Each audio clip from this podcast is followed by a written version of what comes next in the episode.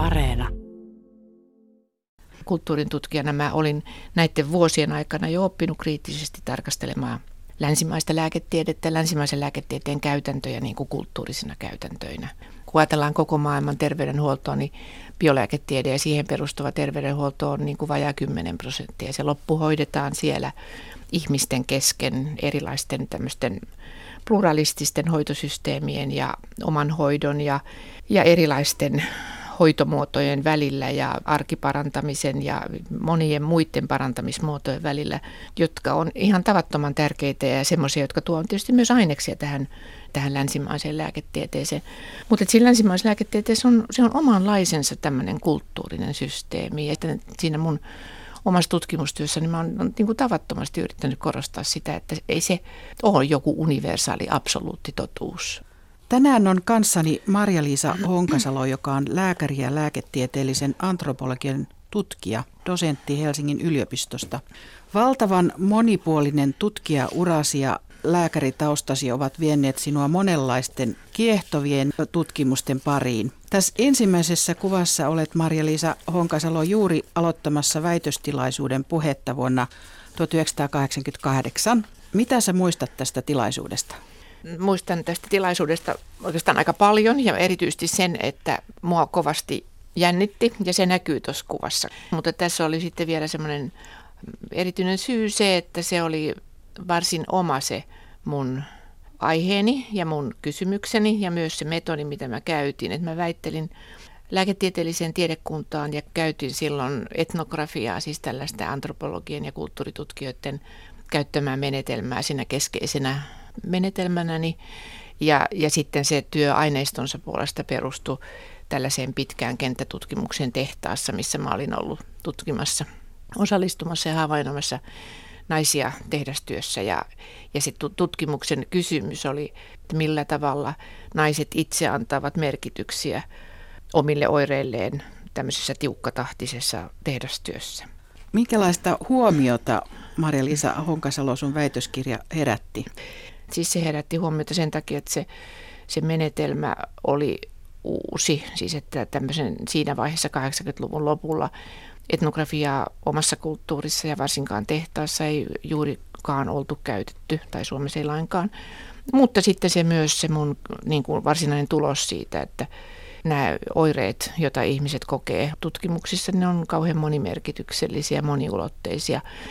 Ja naisille ne merkitsee myös, ne on myös tärkeitä sen takia, että he niiden oireittensa kautta siinä rankassa tehdastyössä ja tiukalla urakalla niin pystyy pitämään yhteyttä toisiinsa ja luomaan yhteisöllisyyttä keskenään. Niin sun väitöksen aiheena oli alkoholin vaikutukset tehdastyöläisnaisten terveyteen. Mikä se oli se kysymyksen asettelun lähtökohta vielä? No se oli, se oli jännä, että sehän oli se mun varsinaisesti väitöskirjan rahoituksen aihe oli tuo. Mutta sitten kun mä olin tehnyt tämmöisen kolmeen tehtaaseen kohdistuneen kyselytutkimuksen, niin sitten siinä kyselytutkimuksessa, jos oli 120 kysymystä ja tarkat stressipatterit ja kaikki muut, niin musta tuntui jotain, jotenkin siltä, kun mä analysoin niitä tuloksia, että tässä on jotain väärin. Että joko nämä ihmiset ei ymmärrä, mitä mä tarkoitan, tai sitten mä en ymmärrä heitä, että joku on pielessä. Ja sitten mä menin tämän pinttymäni kanssa mun ohjaajani luo, joka, mulla oli ihan aivan satumainen onni, että mun ohjaaja oli professori Kettil Brun, joka oli alkoholitutkimussäätiön tutkimusjohtaja ja tavattoman viisas ja, ja, ja jotenkin sydämellinen ihminen, joka, joka sitten oivalsi tämmöisen nuoren tutkijan huolen. Ja sanoi, sitten sanoi, että no mene sinne tehtaaseen. Että jos tuntuu, että ne vastaa sulle väärin ja sä kysyt väärin, niin me katsomaan, että miten ne, niin kuin, millä, mitä se sitten siellä niin kuin tehtaassa on. Ja silloin elettiin semmoisia yliopiston aikoja, että, että väitöskirjaa saattoi tehdä tällaisen kahdeksan kuukauden kenttätyö tähän väliin ja muutat tutkimuskysymystä. Mun ohjausryhmässä oli Kettil, professori Kettil Brunin lisäksi professori Elin Haaviomannila, joka on tämmöinen merkittävä suomalainen sosiologian pioneeri. Sitten me saatiin se tutkimuslupa ja mä olin siellä se kahdeksan kuukautta ja, ja toimin sitten siellä liukuhihnalla ja pyrin, yritin saada itselleni urakkavauhdin ja en tietenkään onnistunut siinä. Ja, ja, mutta opin naisten työstä sisältäpäin käsin tavattoman paljon. Sä olet aikaisemmin, Marja-Liisa Honkasalo, pohtinut näin. Voiko tieteellistä tutkimusta oikeasti tehdä niin, että lääketieteellisen diagnoosin sijaan etsitään sairaudesta sen merkityksiä potilaille? Mitä tarkoitat sillä? Niin mä tarkoitan sillä sitä semmoista kysymystä, joka on oikeastaan riivannut mua läpi mun elämäni lääketieteessä, jossa se sairauden kokemus ja sairauden kokemukselle annettu merkitys ei ole mitenkään profiloitunut tämmöisenä tieteellisenä kysymyksenä. Eikä oikeastaan vieläkään, koska me puhutaan, me puhutaan nyt kokemusasiantuntijoista, mutta vähän halveksien. Että meillä on niin nämä lääketieteelliset asiantuntijat ja sitten meillä on kokemusasiantuntijat. Ja jotenkin se kokemus on semmoinen kuitenkin niin kuin siellä Ö-luokassa oleva kategoria. Että ihan tärkeää ehkä ottaa huomioon, kun siitä puhutaan, mutta ei se niin kuin ole tärkeää. Ja mulla on sitten taas se, että kun mä olin jo ennen tuota väitöskirjaa työskentelin tuolla Pohjois-Suomessa Lapissa terveyskeskuslääkärinä, niin mä siellä havahduin sellaiseen ajatukseen, joka tietysti just siivitti myös tätä väitöskirjatyötä ja sitä halua kuunnella niiden naisten omia kokemuksia omasta työstään ja omista oireistaan.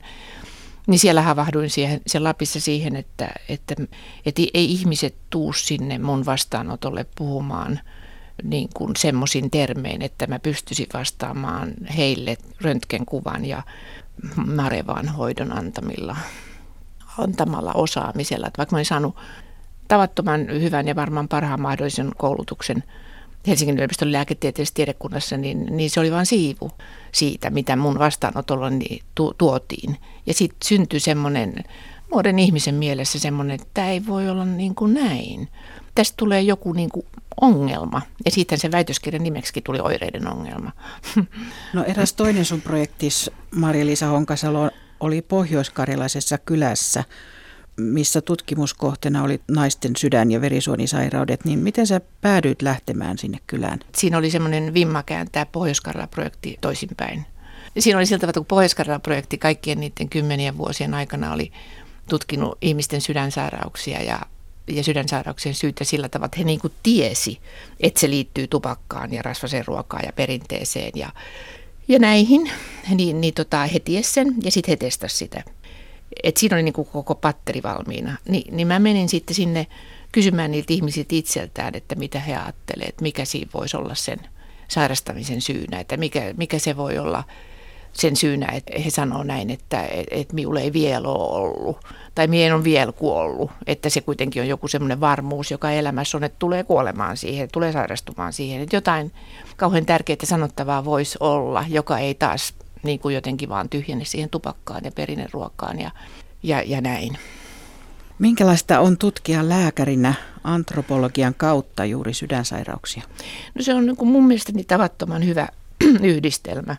Ja mä toivon, ja oikeastaan mun yksi elämäntyön osa on ollut se, että mä oon tavattomasti toivonut, että mä saisin lääketieteellisiin tiedekuntiin tämmöisen opetusohjelman, missä, missä lääkäreitä opetetaan antropologian tai kulttuurin tutkimuksen menetelmien ja kulttuuritutkimuksen teorioiden ja käytäntöjen sisäistämiseen ja, ja, ja, tota, ja luotaisiin näitä tieteiden välistä yhteistyötä. Mä itse opiskellut Yhdysvalloissa, jossa suurten yliopistojen tämmöinen medical anthropology-ohjelma on ihan semmoinen yksi suosituimpia. Mutta sitä on ollut niinku ihan hirveän vaikea saada Suomen pysyvästi. No kuitenkin näissä kahdessakin esimerkissä, niin sä edustit sellaista uudenlaista suuntaa, että uudenlaista oli se, että sä keskityt tutkimuksissa vain naisiin, niin mitä tästä seurasi, että sä nostit naiset tieteen valokeilaan? Mä olin juuri silloin siinä yhteiskunnallisen keskustelun silmässä, joka toi feminististä tutkimusta Suomeen ja et se oli myös semmoinen aikamoinen alku ja aika paljon tämmöistä tieteellistä aktivismia vaativa vaihe. Olin alkanut toimia semmoisessa tasa-arvoasian neuvottelukunnan tutkimusjaostossa, jossa meillä oli, meillä oli tämmöinen ryhmä Nainen ja työ, josta sitten jatko professori Liisa Rantala jo varsin isoja ohjelmia Tampereella. Ja sitten oli nainen ja lääketiede, nainen ja terveys ja monia tämmöisiä erilaisia teemoja, josta, josta me sitten aloitettiin. Ja se päätyi se aktiviteetti siihen, että monessa yliopistossa Suomessa on, on sitten naistutkimuksen oppiaineet. No kolmas esimerkki, semmoinen kunnianhimoisin tutkimuksesi kai, jota johdit, liittyy kummiin kokemuksiin – Sinua kiinnostivat tämmöiset arkisen ymmärryksen ylittävät kummat kokemukset, Sellaisia esimerkiksi on etiäiset enteet, näyt, kohtaamiset kuolleiden kanssa. Olet sanonut, että sinua ei itseäsi hämmästytä erikoiset kokemukset, vaan se, miten kummia kokemuksia kokeneisiin suhtaudutaan. Mm. Mistä on peräisin tuo tämmöinen rohkea tiedennäisen ote, joka sulla on? Kulttuurin tutkijana mä olin näiden vuosien aikana jo oppinut kriittisesti tarkastelemaan länsimaista lääketiedettä, länsimaisen lääketieteen käytäntöjä niin kuin kulttuurisina käytäntöinä. Kun ajatellaan koko maailman terveydenhuoltoa, niin biolääketiede ja siihen perustuva terveydenhuolto on niin kuin vajaa 10 prosenttia. Se loppu hoidetaan siellä ihmisten kesken erilaisten tämmöisten pluralististen hoitosysteemien ja oman hoidon ja, ja erilaisten hoitomuotojen välillä ja arkiparantamisen ja monien muiden parantamismuotojen välillä, jotka on ihan tavattoman tärkeitä ja semmoisia, jotka tuovat tietysti myös aineksia tähän niin kuin biolääketieteeseen tai tähän länsimaiseen lääketieteeseen. Mutta siinä länsimaisessa lääketieteessä on, se on omanlaisensa tämmöinen kulttuurinen systeemi. Että siinä mun omassa tutkimustyössä niin mä oon niin kuin tavattomasti yrittänyt korostaa sitä, että ei se ole joku universaali absoluutti totuus, mikä siinä tuodaan, vaan se on yksi näkökulma siihen. Se tiede on niin kuin tietyssä kontekstissa ja se on sen länsimaisen tie, tietokäsityksen kontekstissa. Ja tässä, tässä viimeisessä tutkimuksessa niin kiinnosti se tämmöisen normaalin ja epänormaalin välisen rajan kautta. Vastaavalla tavalla, että menin tuonne Afrikkaan tekemään kenttätyötä niin kuin tutkimaan sitä, että miten äidit niin suhtautuu tähän lastensa malarian sairastamiseen ja, ja malariaan. Ja, ja sitten siellä niin kuin sitä tutkimusta tehdessä mä sen kenttätyön kuluessa ja niiden naisten kanssa keskustellessa, niin, niin näin tietysti sitten vielä paljon paremmin tämän länsimaisen lääketieteen tavan ajatella malariaa. Kukaan heistä ei ajatellut, että se olisi joku eliö, joka on veressä, vaan heillä oli niin kuin he, ne heidän omat näkemyksensä ja heidän omat teoriansa, jotka perustuivat taas niihin kosmologioihin ja niihin käsityksiin ihmisistä ja maailmasta, jotka oli heidän käsityksiä. Ja näin tämä on niin kuin, tämä ei ole vaan nyt jonkun ihmisen tämmöisiä keksintöjä jossain viidankon puskassa, vaan että kun siinä on kuitenkin se, että ne malarian ehkäisyprojektit ei nyt hirveän hyvin onnistu välttämättä maailmanlaajuisesti. Ja siinä on niin kuin tosi tärkeää tietää se, että miten ihmiset itse sitä ajattelee. Ja siinä sitten sitä tehdessäni niin, niin, niin myöskin niitä parantamistapoja tutkiessa, niin, niin näin sen, että, että tämä länsimaisen tieteen tapa vetää täsmällinen ja tiukka ero mielen ja ruumiin ja läsnäolon ja poissaolon välille. Se on semmoinen, jota on syytä miettiä ja ajatella ja problematisoida ja tutkia. Ja niinpä mä sitten, kun mä tulin sieltä Afrikasta, niin, niin mun tutkimusryhmän kanssa me haettiin, sattui olemaan tämmöinen akatemian mieliohjelma, ja me haettiin sitten siihen rahoitusta semmoiselle hankkeelle, mikä niin kuin ikään kuin näitä tästä kulttuurisesta näkökulmasta tarkastelee ihmismielen teoriaa täällä länsimaissa. Ja kysyttiin, että miten ne kaikki kokemukset, joita kuitenkin laajat määrät ihmisiä on aina kokeneet ja tulee aina kokemaan ja on, on läsnä, niin miten jos me sitten niin kuin tavallaan otettaisiin nekin tänne mielenteorioihin ja katsottaisiin, että nekin kuuluvat tänne mielentoiminnan piiriin. No tosiaan Suomen Akatemia myönsi tälle tutkimukselle 900 000 euroa kummien kokemusten tutkimukselle 2013, niin miten se tutkimus tehtiin? No, tutkimus tehtiin sillä tavalla, että Meillä on kahdeksan tutkijaa tässä isossa hankkeessa ja, ja yksi psykiatri ja yksi antropologi ja sitten minä. Ja, ja tota, kullakin oli niin kuin omat alueensa, joita kautta he tutkivat näitä kummia kokemuksia ja tapoja, joilla niistä puhutaan siis historiallisesti. Ja, ja, ja tota, mun osuuteni oli tämä Afrikka, jonka tutkimusta mä nyt jatkan.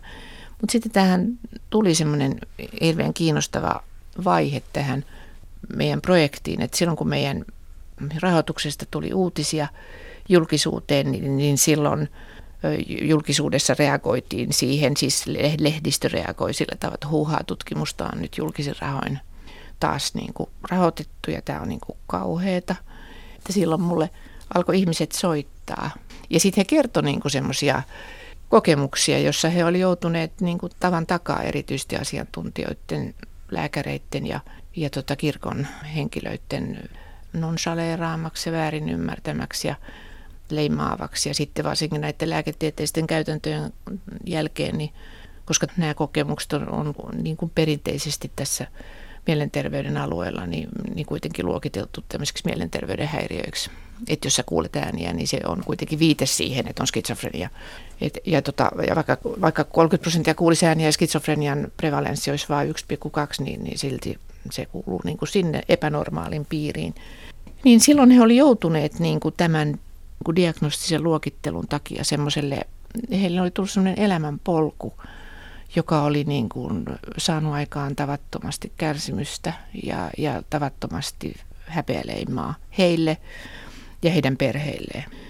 Ja tästä sitten meidän hankkeen semmoinen isoin kysymys alkoi liittyä siihen, että mistä on kysymys, kun puhutaan näistä kummista kokemuksista, mitä ne niin kuin on. Ja niin sitten me saatiin 300 kirjettä, edelleen niitä tulee.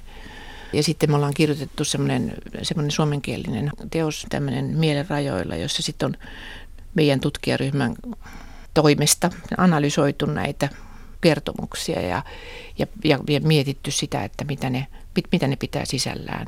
Tämmöisenä relevanttina, tärkeänä inhimillisen kokemuksen alueena. Tämä on ollut se meidän intentio tässä Mieli ja toinen hankkeessa. Miten tiedemaailma sitten suhtautuu sinun, että ajatteliko he näin, että sä oot tieteen rajoja rikkova professori? Mä en oikein tiedä, kun tiedemaailma on ollut aika hiljaa. Mä olisin odottanut, että olisi syntynyt keskustelua. Että me kohdattiin vaan tämmöisiä arvottavia käsitteitä, yliluonnollinen ja paranormaali ja supranormaali. Nämä, oli, nämä kokemukset oli aina niin kuin poikkeamia jostain siitä, mikä on normaali. Ja eihän kulttuuritutkija voi tällaisilla käsitteillä lähteä tekemään mitään, koska se on jo valmiiksi vino. Ja niinpä me sitten käytettiin aika paljon aikaa siihen, että me luotiin käsite, joka sitten voisi olla tämmöinen neutraali ja sopiva. Ja, ja niin luotiin tämä kumma, joka tarkoittaa sitä, että se on kumma näille instituutioille ja näille valtiovallan edustajille, että se on ihan erityisen kummaa. Mutta sitten se on myös kumma kokijalle, koska ne on ollut vavahduttavia kokemuksia. Et eihän tästä nyt niin kuin turhaa tutkita. Että nämä on ollut sellaisia, jotka näissä kirjeissäkin on ollut usein niin kuin koko elämän mittaisia, että on, on joutunut miettimään, että mikä tämä on. Voisitko antaa jotakin esimerkkejä, että mitkä semmoiset kummat kokemukset, miten ne voi olla merkityksellisiä tai lohduttavia tai turvallisuutta tuovia? No siinä, että tapahtuu jotain kesken niin kuin ihan tavallista elämää. Että ei sun mennä mihinkään maagisiin luoliin tai osallistua rituaaliin, vaan se, se tulee niin kuin, ja se katkaisee sen elämän. Ja semmoisia on, on juuri niin kuin tämä esimerkiksi painajien kohtaaminen tai, tai äänten kuuleminen tai tämmöisiä aistimellisia erilaisia kokemuksia erilaisin aistein, näön, kuulon, tunto, läsnäolon kokemuksen kautta.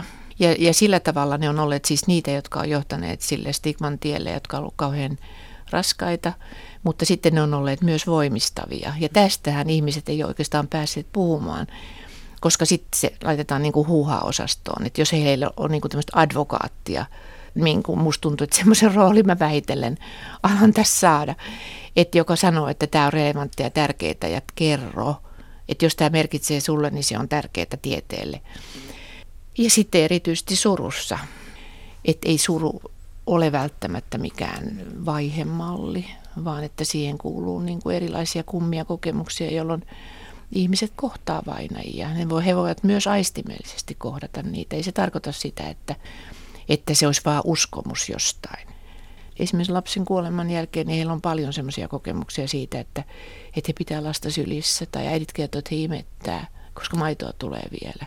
Tämmöisiä kauhean semmoisia todellisia. todellisia vavahduttavia kokemuksia, että, että miksi meidän pitäisi sitten jättää nämä ihmiset yksin sen mm. takia, että meillä on semmoinen lääketieteellinen käsitys, että, että kerta kaikkiaan kun kuolema tulee, niin sitten tulee suru ja sitten tulee tämä vaihemalli. Ja kolmen kuukauden vaihemallin jälkeen sä saat depressiolääkkeet, jos et sä niin kuin ole lakannut suremasta. Onko sulla itselläsi ollut tämmöisiä kuoleman rajakokemuksia tai ennen unia, onko nähnyt niitä, kokenut henkiä tai Mä oon siis niin, kuin niin tappavan tylsä ihminen, että mulla ei ole mitään tällaisia. Toisessa kuvassa palataan Marja-Liisa Honkasalo sun lapsuutees. Kuva on musta-valkoinen, siinä on silmin nähden lämmin kesäpäivä. Veneessä on isäsi ja sinä olet noin kolmevuotias. Miksi halusit tämän kuvan mukaan? Tässä pidetään pentan kammesta kiinni yhdessä. Siinä on isän käsi ja sitten siinä on minun käteni.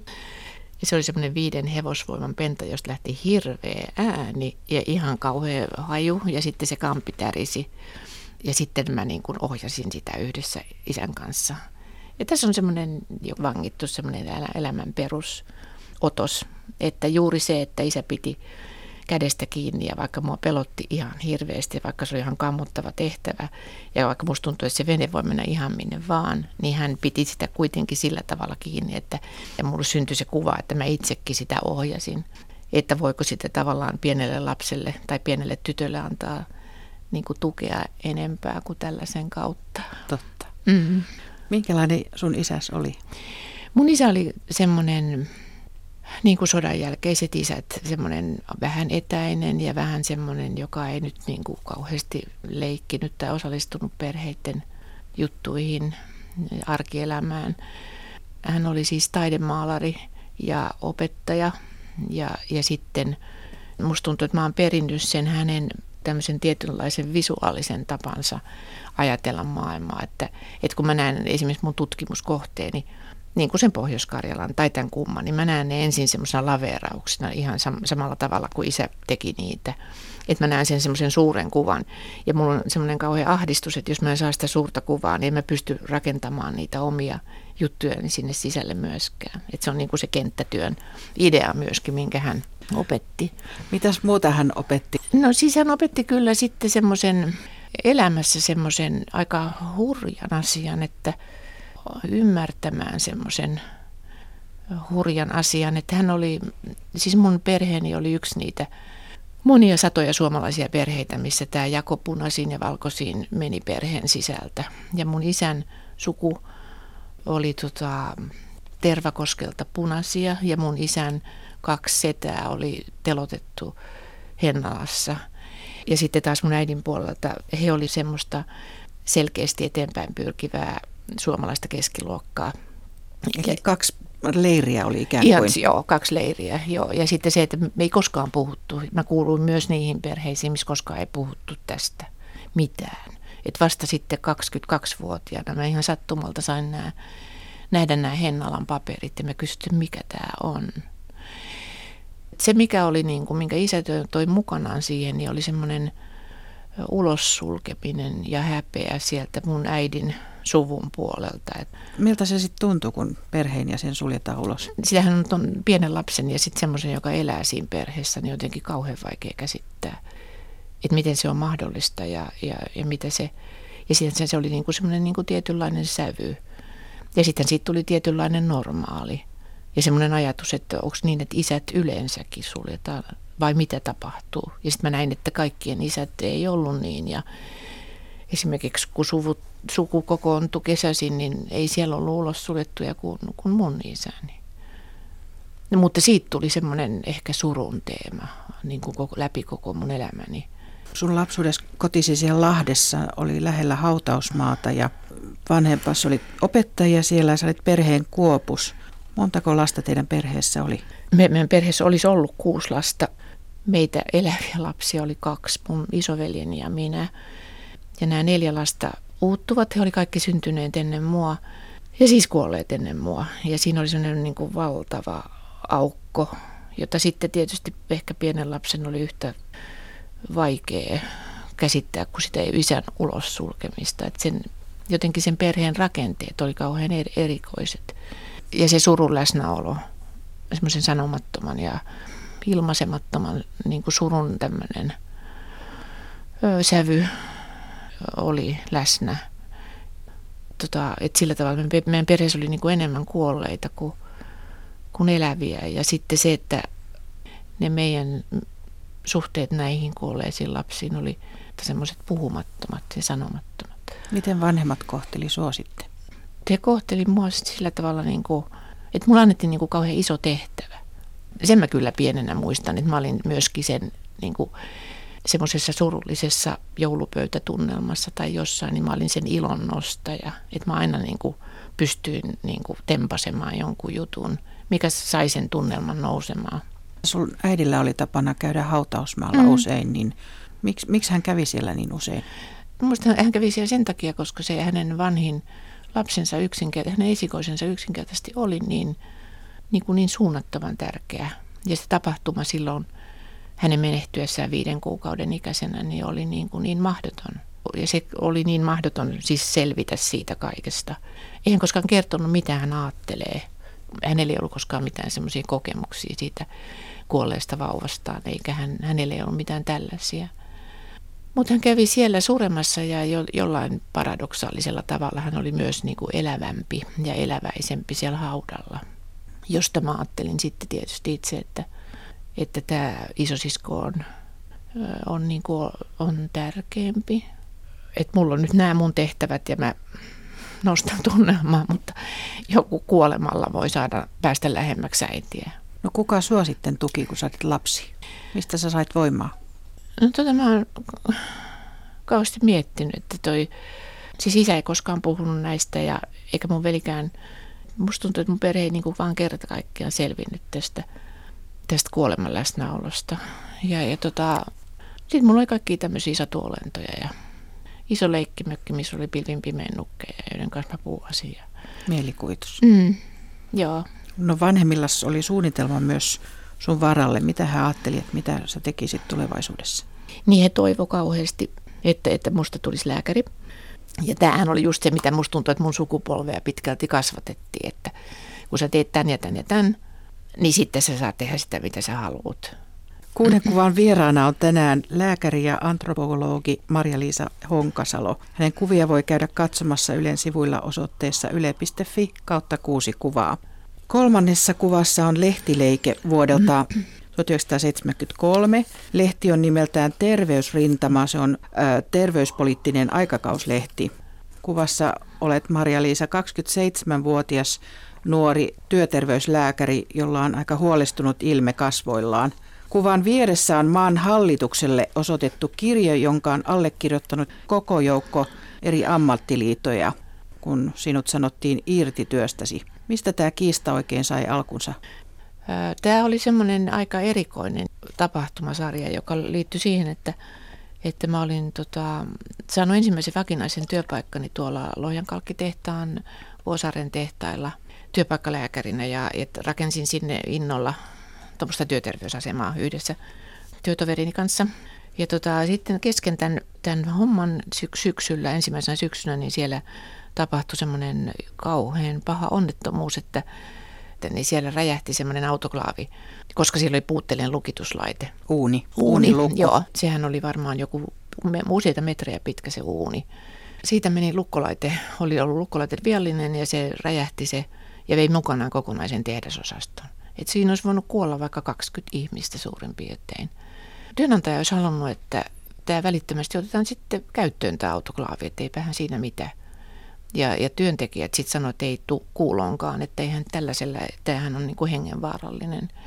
Ja sitten se, se teko, minkä mä tein, oli se, että mä liityin niiden ammattiosaston niin kuin niiden ihmisten vaatimukseen, että se täytyy pysäyttää se tuotanto ja korjata se autoklaavi. Siis niin työntekijöiden terveys ottaa huomioon tämmöisen onnettomuuden jälkeen. Ja sitten siitä tuli semmoinen niin kuin hirmunen tota, skaba, että työnantaja oli sitä mieltä, että tollainen ihminen, niin me sanotaan irti, ja mä sain sieltä sitten irtisanomiskirjeen, jos ei ollut perustetta. Mä olin ollut siellä nyt vajaan vuoden varmaan, ja sitten ne on katsoneet niin ne työntekijät, että tuommoista lääkäriä he näköjään tarttee. Et siihen aikaan, silloin 70-luvulla tämä kysymys työterveyshuollosta oli aika ajankohtainen, koska silloin oltiin uusimassa sekä työsuojelulainsäädäntöä, siis sillä tavalla, että se demokratisoidaan, siihen tulee työsuojeluvaltuutetut ja työsuojelutoimikunnat ja, ja siihen tulee tämä demokraattinen valvonta, mutta myös työterveyshuoltoa. Siis tehtiin lakia työterveyshuollosta myöskin siihen, että se lääkärin tulee voida olla sellainen asiantuntija, joka tuntee ne työpaikan olosuhteet. Mistä sä sait voimaa ja tukea, että sä jatkoit toimia? Voima tuli siis siitä, että sitä solidaarisuutta oli niin paljon. Tässä on tietenkin myöskin tämä historiallinen ajan tyyli, että mm. maan hallitukselle. Että Miten se kiista päättyi? Se kiista päättyi niin, että mähän nyt sitten menetin sen, sen tota vakinaisen työpaikkani ja, ja sitten työnantaja teki semmoisen katalan homman, että kun he ilmoitti, että, että mä olen ylittänyt, mä olen väärentänyt näitä tuntipäiväkirjoja, että ne ei ole totta. Että, että mä oon niin kuin, siis mä olen, se on syyllistynyt niin kuin asiakirjaväärennykseen. Ja tämä oli, sit, tämä oli tosi hirveä asia, koska, koska tota, se asiakirjaväärennys on iso, iso epäilty rikos. Sitten kun tämä heidän oikeusjuttunsa kaatui, niin sitten he tarjosivat siihen sen mun sovintorahan. Mutta en mä koskaan mitään työterveydenhuollon hommia saanut. Mä olin työttömänä monta vuotta. Että mä saanut lääkärinkään töitä. Ja, ja tuossa oli just tuossa, missä, mihin viitataan tuohon lääkintöhallitukseen, niin se oli todellinen uhka, koska jos siitä olisi tullut tämä rikosoikeudenkäynti ja mut olisi tuomittu rikollisena, niin mä olisin sitten menettänyt ne lääkärin oikeudetkin, että siinä olisi mennyt sitten kaikki. Yleisradion arkistotoimittaja penkoi Hesarin arkistoa ja Helsingin Sanomat uutisoi helmikuussa 1979 muun muassa näin. Helsingin hovioikeus kumosi raastuvan oikeuden sinulle, Maria-Liisa Honkasalo, asettaman sakkotuomion ja työnantaja tuomittiin maksamaan laittomasta irtisanomisesta mm. korvausta sinulle tuhansia markkoja. Siis tämä tapahtui kuusi vuotta näiden Joo. tapahtumien jälkeen, että Joo. se oli aika pitkä prosessi. Mitä sä ajattelet, kun sä katsot tuota kuvaa nyt itsestäsi nyt jälkeenpäin? No siis mä ajattelen, että, että aikamoinen.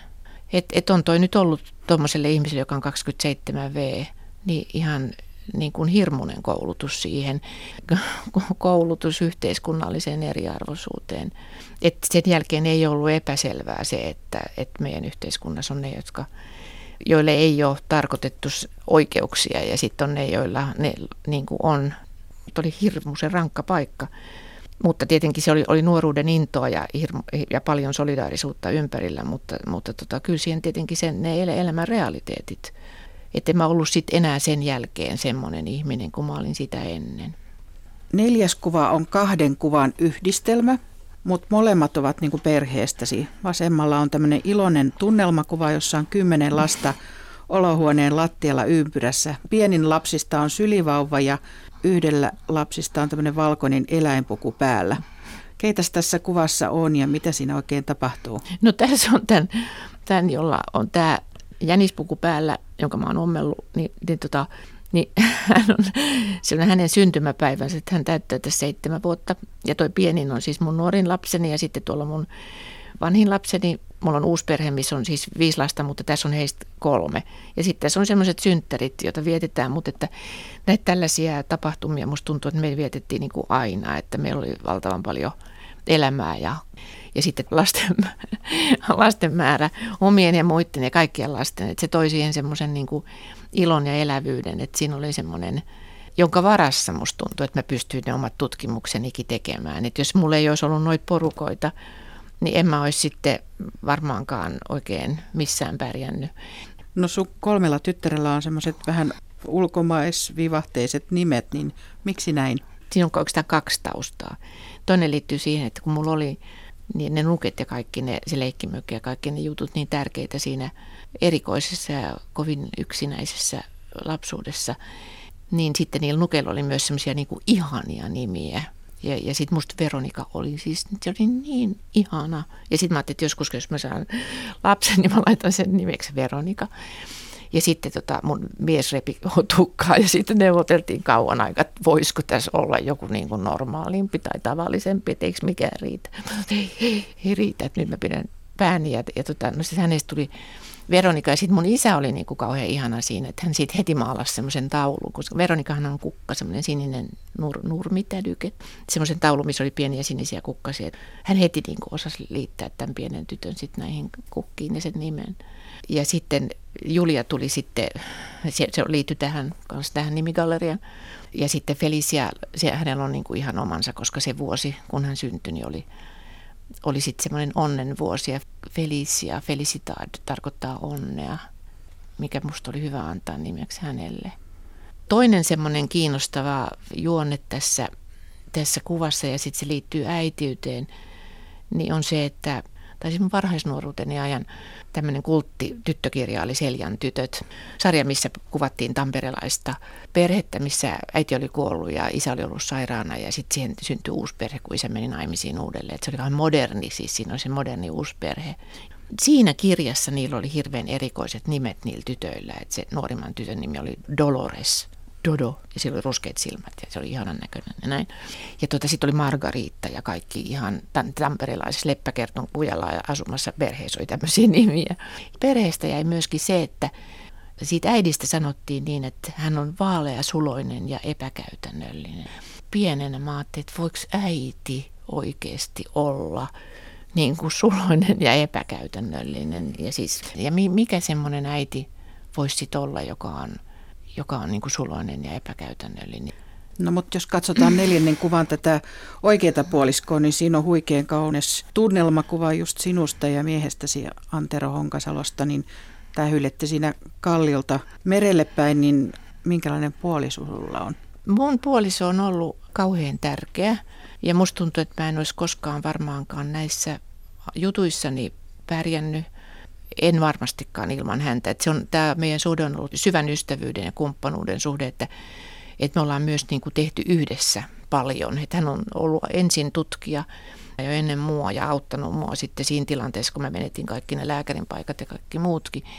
Ja sitten hän on niin kuin ollut semmoinen, joka on, on jaksanut tukea tämmöisissä pätkärahoituksissa ja, ja kaatuneissa rahoitushankkeissa ja kaikissa muissa niin koko ajan. Niin kuin valtavan suuri tuki ja, ja tota, valtavan tärkeä ihminen mulle. Musta on ihan käsittämätöntä, että niitä vuosia on 40, nyt niitä on jo vähän enemmän.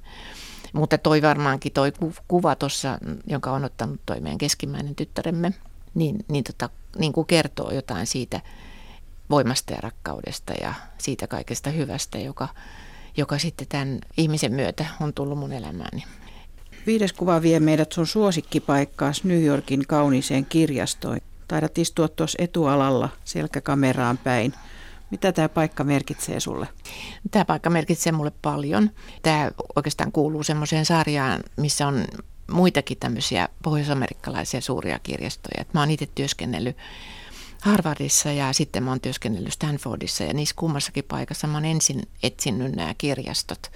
Ja ne on niin jotenkin ihania nämä kirjastot, kun nämä on just semmoisia, missä on koko puusta tehdyt sorvatut pöydät ja tuolit. Ja niissä on vähän tukala istua sitten kauan aikaa ollut. Mutta kuitenkin niissä on tämä oma tunnelmansa. Ne on niitä 1800-luvun lopun arkkitehtuurin semmoisia niin mestarijuttuja. Tunnelma, mikä siellä on, on tärkeä. Niin mulla on heti, kun mä tuun tuommoiseen reading roomiin, niin, niin mulle tulee hyvä, hirmuisen hyvä olla siellä. Ja mikä sen hyvän olon tekee, niin musta tuntuu, että se, se palauttaa mut niin kuin siihen, että miksi mä oon tutkija.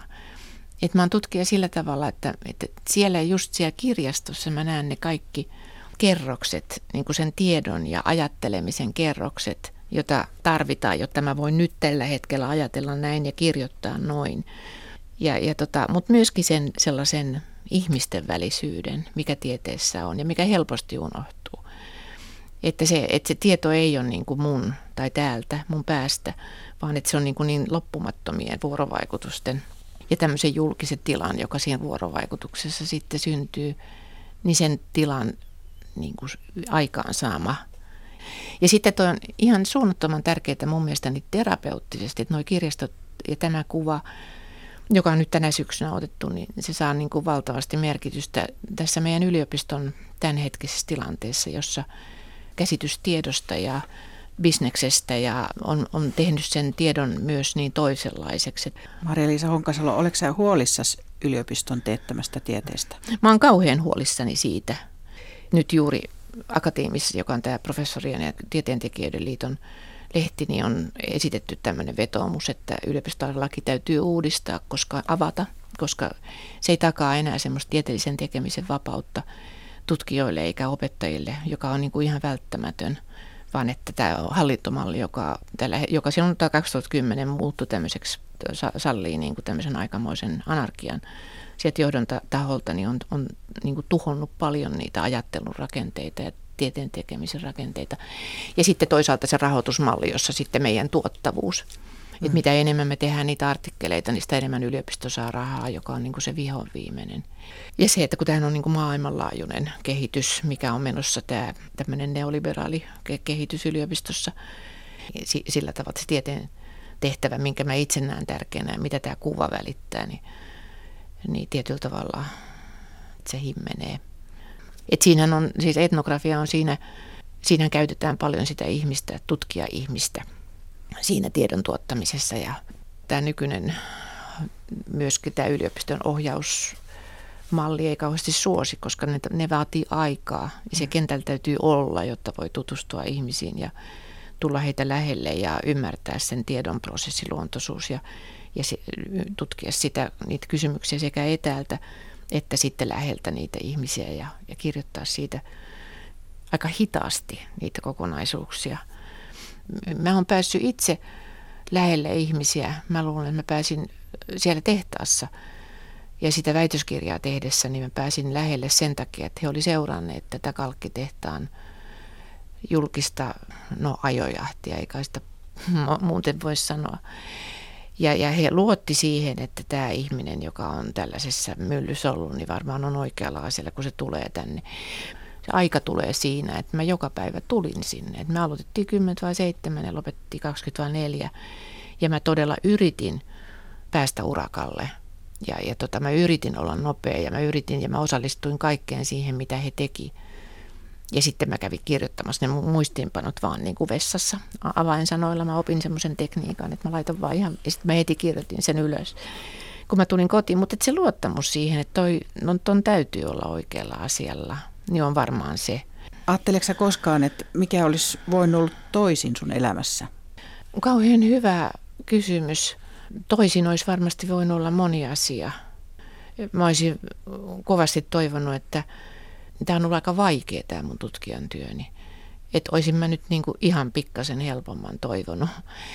Mutta, mutta toisaalta mä koko ajan niin kuin, mä huomaan, että mulla on tämä tämmöinen tapa ajatella niin kuin antropologisesti tai etnografisesti, että mä niin kuin näen itseni kautta myös sen tutkijanaisen ongelman, että ei ole, tällä hetkellä ei ole, eikä vieläkään ole helppoa olla nainen ja tutkija – mutta mä oon kauhean onnellinen siitä, että tällä hetkellä on paremmin ja tyttöjen ja nuorten naisten on helpompi saada koulutusta ja, ja, ja, ja tulla tutkijoiksi.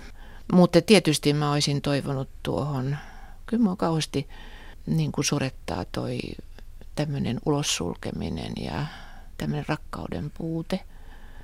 Se on ollut niin semmoinen, semmoinen selkeä juonne mun elämässäni ihan siitä isän asemasta asti, että, että on ollut joku, joka on suljettu ulos ja se häpeä.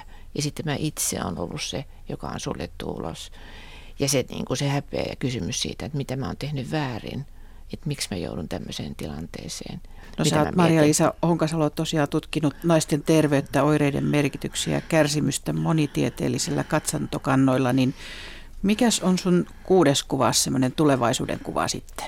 Mun mielestäni se kuva on sellaisesta elämästä ja yhteiskunnasta, missä, missä ihmiset ja eläimet ja kasvit elää ja missä me kaikki jatketaan elämistämme.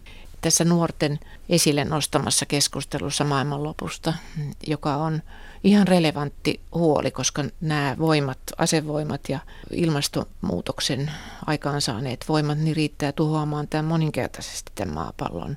Mutta mä silti haluaisin niin kuin siihen keskusteluun ottaa sen pointin. Mä näen, että, että nämä muutokset, mitä me ollaan saatu aikaan yhteiskunnassa ja maapallolla, niin ne on ihmisten tekemiä. Ja jotenkin sillä tavalla perusmarksilaisittain niin voisi ajatella, että ne on myös ihmisten muutettavissa olevia. Että meillä on nyt se haaste ja meidän täytyy voida tehdä se. Ja sitten mä niin kuin ajatellaan sitä, että me kuitenkin jatkutaan siinä, mikä meidän jälkeen tulee – että ihmisten kauhu siitä, että ei olisikaan mitään semmoista, missä me jatkutaan. Ja siinä tulee mun mielestäni toi kirjaston ajatus siitä, että se ihmiselämän kerroksellisuus ja, ja sitten sen ihmiselämän ja sen tieteen ja tiedon kietoutuminen niin kuin siihen vuorovaikutukseen muiden ihmisten kanssa, niin on se semmoinen niin kuin maailmassa olemisen tämmöinen ikään kuin eksistentiaalinen perusta, että me ei voida olla ihmisiä, jos me ei voida ajatella näin. Ja tämä on musta se siivittävä ajatus, joka, jonka mä haluaisin siivittää siihen kuudenteen kuvaan.